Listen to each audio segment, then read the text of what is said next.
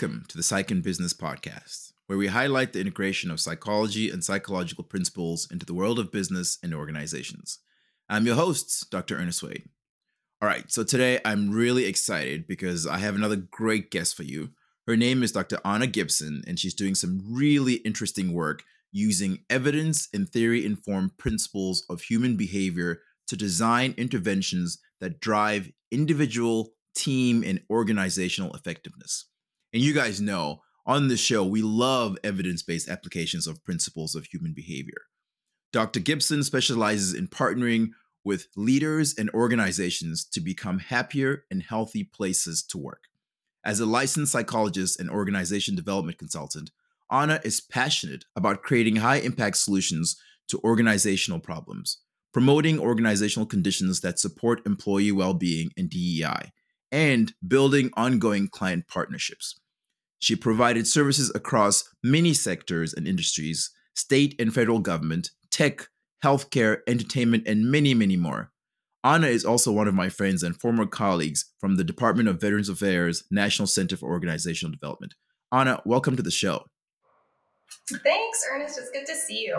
It's really great to see you, Anna, and I really appreciate you coming on the show. You know, I, I, I love what you're doing, and I, I really want to dive into that. But as always, I also want to talk about your story because you have such an interesting story. So tell us a little bit about how you ended up as a psychologist doing consulting work. Yeah, absolutely. So um, when I was very young, when I was about eight, I got very involved in theater, and that was, you know, I was one of those people that thought I was going to be doing that forever, and then realized at some point along the way that I was probably going to need a day job. so at that time, I joined an audiobook recording studio, which was a really cool first experience out in the workforce. Yeah. Um, it was, you know, a small place, and it was managed by folks who really weren't engaged very much in the employee day to day experience. And as I was working at that studio, what I was realizing was when the leaders were in the building, they were having a significant impact on the morale of the people who worked in the office. Mm-hmm. And if they weren't there, it really felt like an entirely different culture to be a part of. Hmm so just as i was going through my day-to-day work i started to get more and more interested in you know what organizational factors influence how how people enjoy being in their jobs. And i you know i'd gotten a degree in college in psychobiology so i already kind of had that interest. Yeah. but it was really that day job that was kind of a springboard into leadership development and organizational work. And as i was deciding kind of how to move my career forward what i what i landed on was a clinical degree because i you know i got great mentorship at the time and what i was hearing was you know go get the skills mm-hmm. that will allow you to work really effectively with any person yeah. you know any person who you come in contact with so my grad training was really focused on you know individual adult clinical therapy which I was then sort of leveraging into leadership development ultimately. Mm-hmm. That was my plan. So I was sort of grab bagging a bunch of different experiences at the time, but ultimately got my degree in clinical work and then transitioned, as you know, into full time organization development work from there because it was just, you know, I knew I was I was interested in this focus primarily, but I took a sort of circuitous and strange route to get there. Yeah, I, I love that story. I, you know, I, I love audiobooks, and so it's it's kind of interesting to hear that there's there's a whole business behind that, right? And there's a whole culture behind that. And so I think it's really interesting yeah. to hear how how you went from that, uh, realizing the experience that you were having as an employee was highly impacted by the, the leadership of the organization, and then thinking to yourself, how can I how can I have an impact on this? How can I uh, play a part in this? So I think that's so cool. I, I love what you do now in terms of using evidence based principles of human behavior. Uh, tell us why is that important to you to use that that evidence based? Yeah, well, my my clinical training was very focused on theory informed work. Mm-hmm. So very first year, you know, we spent quite a lot of time learning about different theoretical orientations just when it comes to clinical work. So, you know, everything ranging from psychoanalysis to newer forms of psychodynamic therapy to cognitive behavioral therapy to acceptance and commitment therapy kind of ran ran the gamut of, you know, how do you think about a person's psychology mm-hmm. and the factors that inform how they show up in the world there's quite a bit of variance in evidence when it comes to the efficacy of various types of theoretical models. Yep. And so there has really been I've I've been very interested in evidence-based, you know, treatments for a long time. But then also, you know, there's not when we look at, you know, double-blind research studies we don't necessarily see the same kinds of efficacy in the longer term therapies as we do in the shorter term therapies. But what we know is that that's not because they're not effective or, um, you know, that their efficacy isn't really strong. It's that it's a harder theoretical model to study at the end of the day. Mm-hmm. That kind of longer term treatment is just hard to look at. And what we're seeing over time is that there really is good evidence to inform those treatment models all of that to say that tends to, psychodynamic work tends to be more of my approach yeah. And what's become really important to me over time is incorporating other evidence based practices that are really, um, what's the word that I'm looking for?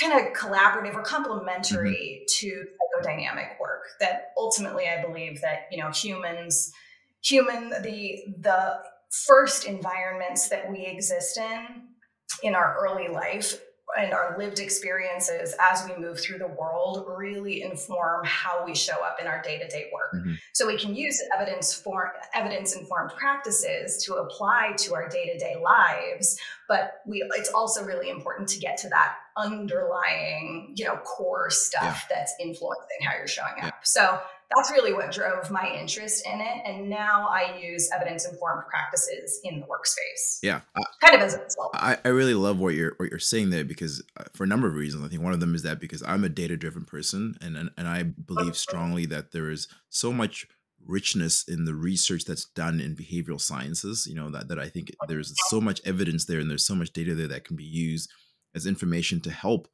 uh, people as they're they're trying to improve the efficiency and the effectiveness of their their work environments and, and their experiences. So I really appreciate that you are using that and then integrating different approaches because again, there are so many different approaches that you know you, are likely to find one that that speaks to you and works right? And so I, I, love that you're integrating that into that the work that you're doing. Uh, tell us about the work that you do now. What what kind of work do you do and how do you apply this yeah, I do uh, quite a variety of work right now. I consider myself, you know, in the field, I consider myself still somewhat of a generalist mm-hmm. and still sort of finding my way and really what I feel the most excited about to really keep digging into and become a specialist in. So I do a broad range of, um, I offer a broad range of services mm-hmm. right now everything including like executive coaching working with one-on-one leaders and helping them you know identify how they want to be leading, kind of finding their own leadership voice, but then also addressing kind of core areas of need. Um, I'm working with a few folks right now, for example, who have ADHD and are just struggling to manage their time. Mm-hmm. So I'm not treating ADHD as I would be in a clinical setting, but I'm helping them figure out, you know, how do you navigate the symptoms that you experience in a way that you make, can make you more effective in the workplace. Um, and then, you know, so executive coaching, I do a lot of leadership development. I work with teams fairly frequently, helping teams work more effectively with one another. Mm-hmm. So that includes things like conflict mediation as well, helping people work through, you know, when you run into something sticky with an employee yeah. or with, you know, a colleague and you just can't quite work through whatever that challenge is. Sometimes I'll come in to support folks with that. And then the work that I get really excited about is broader organizational systems and culture mm-hmm, work. Mm-hmm. So, and looking at what is going on in this organization, like if you've got folks who are, if you've got a high attrition rate, for example, yeah. in your organization, or you're having difficulty with employee retention, or burnout is really high. What I really get excited about is looking at kind of what is driving that what is driving those factors, and then what interventions might be able to help support moving that system mm-hmm. in a different direction. How do you kind of address that? And so that broader systems work really, yeah, yeah. is kind of the meat of what I do. So, Anna, I know you do some work with with um, startups, right? And so I, I'm really interested in the culture of startups because that can be a very high paced, high impact, very stressful um, culture. How, what examples do you have of the work that you've seen or, or the culture that you've seen in, in, those environments and how do you address those to help them get past some of those that stress and anxiety yeah absolutely so the majority of my experience with startups um, is in the digital health mm-hmm. field mm-hmm and a little bit within digital therapeutics, a little bit within digital medicine, but primarily, you know, well-being tools, yeah. wellness tools, uh, and, and, digital therapeutics sort of incorporated in helping people kind of identify um, whether they need clinical support or whether they just kind of need some tools to help them navigate their worlds more effectively. So, that being said, uh, my startup experience has really what I have seen in startups is that fast paced growth. Mm-hmm and organizationally, what often happens, and you know, from we can talk about this from a clinical perspective, mm-hmm. is that the people who start a startup may not necessarily have the skill sets to help bring an organization into their next phases of growth or development. So there's this really interesting tipping point where, you know, in an organizational lifestyle life cycle, a startup will need to transition into sort of different organizational approaches mm-hmm.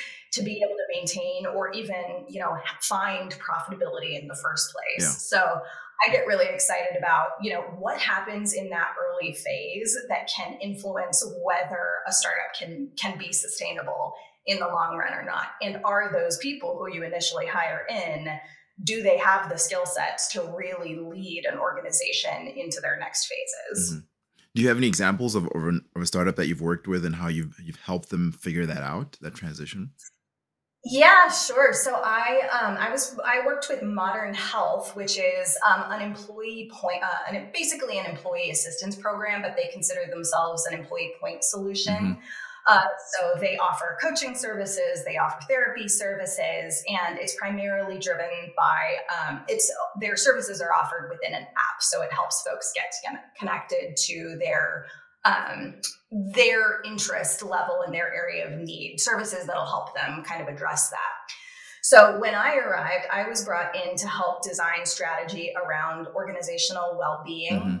And where the company was at that particular point, they had been, I think they had been, um, they had been started in, I would say, uh, probably 2019. So shortly before COVID hit.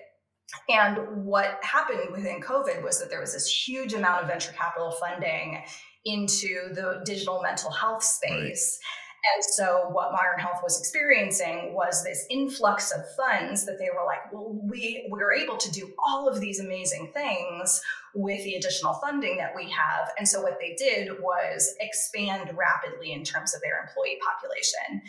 And what they found as a result was that kind of getting getting strategically prioritized mm-hmm, mm-hmm. became a harder and harder challenge because you've got people with a ton of different skill sets and a ton of different ideas mm-hmm. about where to take the direction.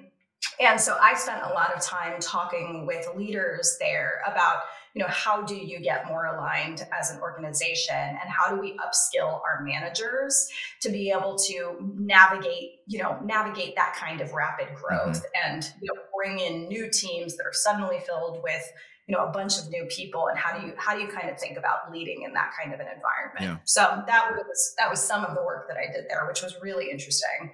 That's really interesting because when you have an organization a startup that goes through rapid growth like that there's there's so many pitfalls that you have to be uh, careful of right? Especially as you mentioned upskilling the managers to being able to manage a few people to a lot of people. That that management is hard enough and then managing a lot of people who are all excited and want to go their own way can be very challenging. So I, I can imagine that the, the, very stressful environment to be in. Absolutely, and you know a lot of a lot of folks who may be first time managers mm-hmm. at that got people transitioning right out of college and excited about tech and they're excited about mental health and they're excited about DEI work. And so you get people with the, a lot of enthusiasm to grow something and grow something super quickly, but they may just not have had exposure to industry yeah. in the long term to really kind of know what does it look like to do this work, but also then incorporate all of the people leadership components that go along with that. Yeah, that's a really interesting topic. We've, we've had this come up a lot uh, how you know you have new leaders especially who who really don't have any leadership training or or experience. And so it's it's very hard for them to figure out what is my role as a leader? What is my role as someone who is responsible for a group of people when they don't even mm-hmm. really understand that they've got to lead them and manage themselves you know lead and manage the, the team and the group of people and also be part of a leader for the organization as a whole? So I, I can imagine that being very challenging in that sort of environment absolutely absolutely so so i'm wondering so you also mentioned that you do coaching what what kind mm-hmm. of coaching do you do in that in that environment for something like this yeah, so primarily I focus my work on executive coaching, and it's usually for mid-level managers or above. Mm-hmm. Sometimes I'll coach in you know senior positions or the C-suite, and a lot of that focus is really about finding leadership identity, mm-hmm. but also how to effectively manage the particular people that they have reporting into them. I mean, we know that everybody has entirely different lived experiences. They're different people. We know a little bit about, you know, sort of consistent ways that people tend to show up yeah. in the work environment or in the world.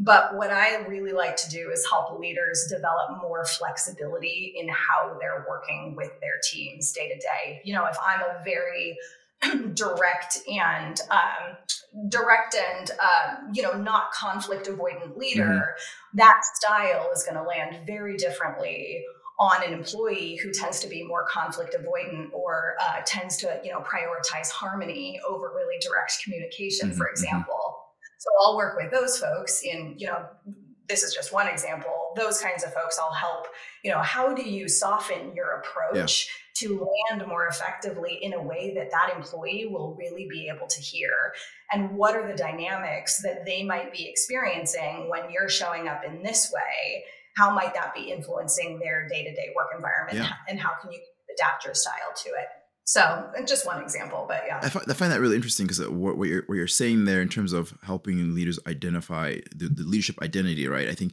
that's that speaks to a lot of self-awareness so so building that yeah. self-awareness and then what you're talking about in terms of the flexibility really speaks to that uh, that self-management right being able to to understand how you are and then manage some of your tendencies to make it appropriate for the the group or the audience that you're working with how do you do that from an evidence-based approach how do you help them to build that self-awareness and then to engage in self-management yeah, it's a great question. Well, and I should go back to the psychodynamic conversation we were just having mm-hmm. because what I, I mean, when I start work with with a new coaching client, what I really like doing at the outset is understanding, you know, how did you get to where you are right now in your career, mm-hmm. and what factors might have informed how you who you are right now and how you got to be that way. So psychosocial history is really I, important to, to understand. Yeah. Yeah. Yeah. Yeah, absolutely. Because with all of that additional context, then you can sort of help somebody figure out, you know, if you are showing up in X way now, what might be some effective tools to adjust where you're going in the future? So even you know e- even approaches like cognitive behavioral therapy yeah. helping somebody understand you know like when i'm in a meeting and i'm finding it really hard to uh, you know just sort of give other people space and not be the first voice in a conversation mm-hmm how you help them build that awareness and then build a little bit of reaction time between you know the experience that they're having and maybe the response to whatever's happening yeah. internally. So that's just one way that i kind of think about bridging the gaps but i find that that to your point that self-awareness piece is much easier to kind of grow and develop with all of that social history and the context behind it. Yeah yeah i think that's that's that's really interesting especially building in that little buffer of time right to yeah.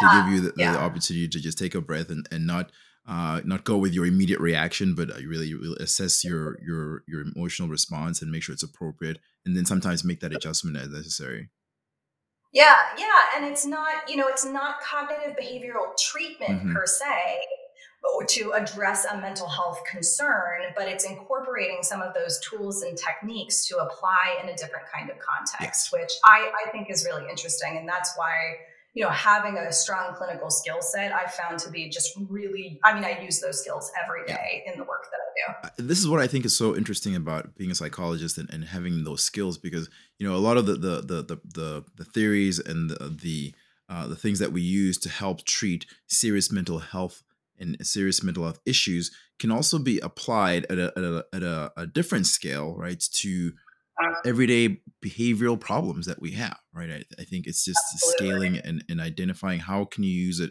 in an appropriate way so that you're not providing mm-hmm. clinical therapy but you're also helping to use those tools and skills in the business world Absolutely. Yeah, I think you bring up a really important point around the ethics of applying those kinds of tools and really knowing, you know, as I was as I was tr- transitioning out of clinical work and into coaching work, I really had to spend a lot of time, you know, thinking about what is therapy? Mm-hmm. What is coaching?